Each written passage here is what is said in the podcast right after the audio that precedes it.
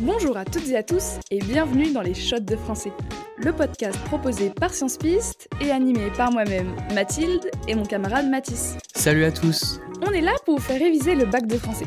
Et aujourd'hui, on parle de méthodologie et on s'intéresse à la dissertation. Alors, qu'on se le dise, c'est un peu l'exercice redouté. Mais avec une bonne méthode et des connaissances solides, promis, on s'en sort bien. Voilà, c'est exactement la mentalité qu'il faut. Justement, ce qui est bien avec la dissertation, c'est qu'on peut dire tout ce qu'on veut tant que c'est pertinent et que la copie est bien construite. Et pour ça, notre seul support, c'est le sujet. Donc quand on prend cet exercice, on perd pas de temps à analyser un texte et ensuite à réfléchir à ce qu'on va écrire. On passe directement à la réflexion sur le brouillon. Tu fais comment toi Mathilde? Bah alors, moi, la première chose que je fais, c'est repérer les mots-clés du sujet, ce qui doit vraiment ressortir. Par exemple, si je prends le sujet sur alcool d'Apollinaire et que la question c'est la poésie de Guillaume Apollinaire s'invente-t-elle en rejetant le passé? On sait qu'ici, la partie sur laquelle on va s'interroger, c'est le rejet du passé.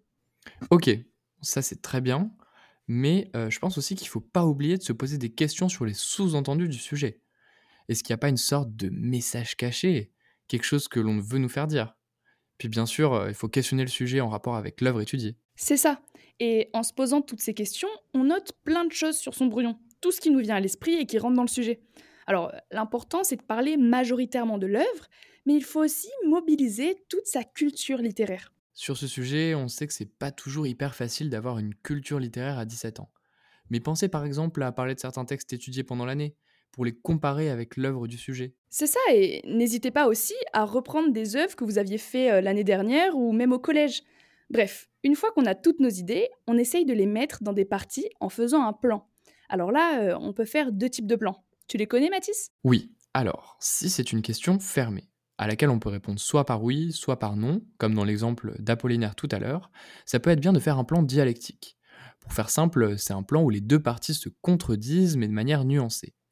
Par contre, si la question est ouverte, c'est mieux de faire un plan thématique, où chaque partie aborde une notion. Bon, alors c'est vrai qu'il faut être très organisé, mais croyez-nous, avec un peu d'entraînement, ça se fait. En parlant d'organisation, une fois qu'on a fait notre plan, on se met à rédiger, en commençant par l'introduction. Et alors là, c'est la même forme que le commentaire.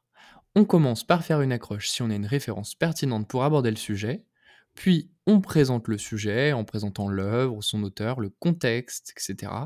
Et là, on met en tension le sujet en soulevant les problèmes qu'il pose. Ce qui nous amène à... La problématique. Elle doit vraiment montrer une sorte de paradoxe, une interrogation qu'il va falloir attaquer de tous les côtés.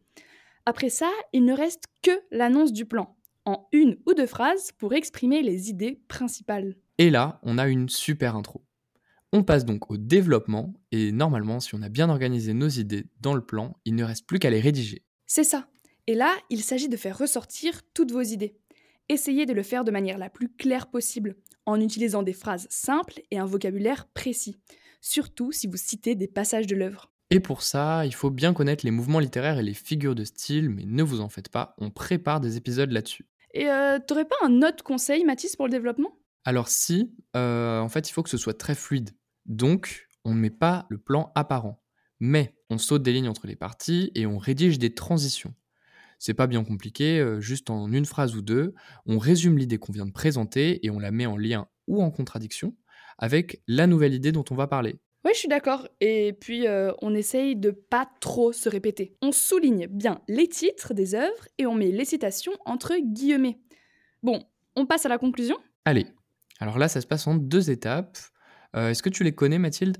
Alors, ouais, déjà en premier, on reprend notre problématique on montre qu'on y a bien répondu grâce à notre plan. On reprend les idées clés, quoi. Et euh, après, on essaye de faire une ouverture. On élargit le sujet, par exemple, en interrogeant tout le mouvement littéraire auquel appartient l'œuvre, en la replaçant dans un contexte historique. Bref, n'hésitez pas à être inventif et ouvert d'esprit tant que vous présentez vos idées de manière solide. Bon, bah, je crois que c'est parfait. On a bien fait le tour de la dissertation. En tout cas, c'est tout pour aujourd'hui. N'hésitez pas à partager ce podcast avec vos amis qui sont en train de réviser. Et n'oubliez pas de faire un tour sur nos Instagram, sciencepiste et mthld, pour enregistrer la mini-fiche de synthèse associée à ce podcast et à vous abonner.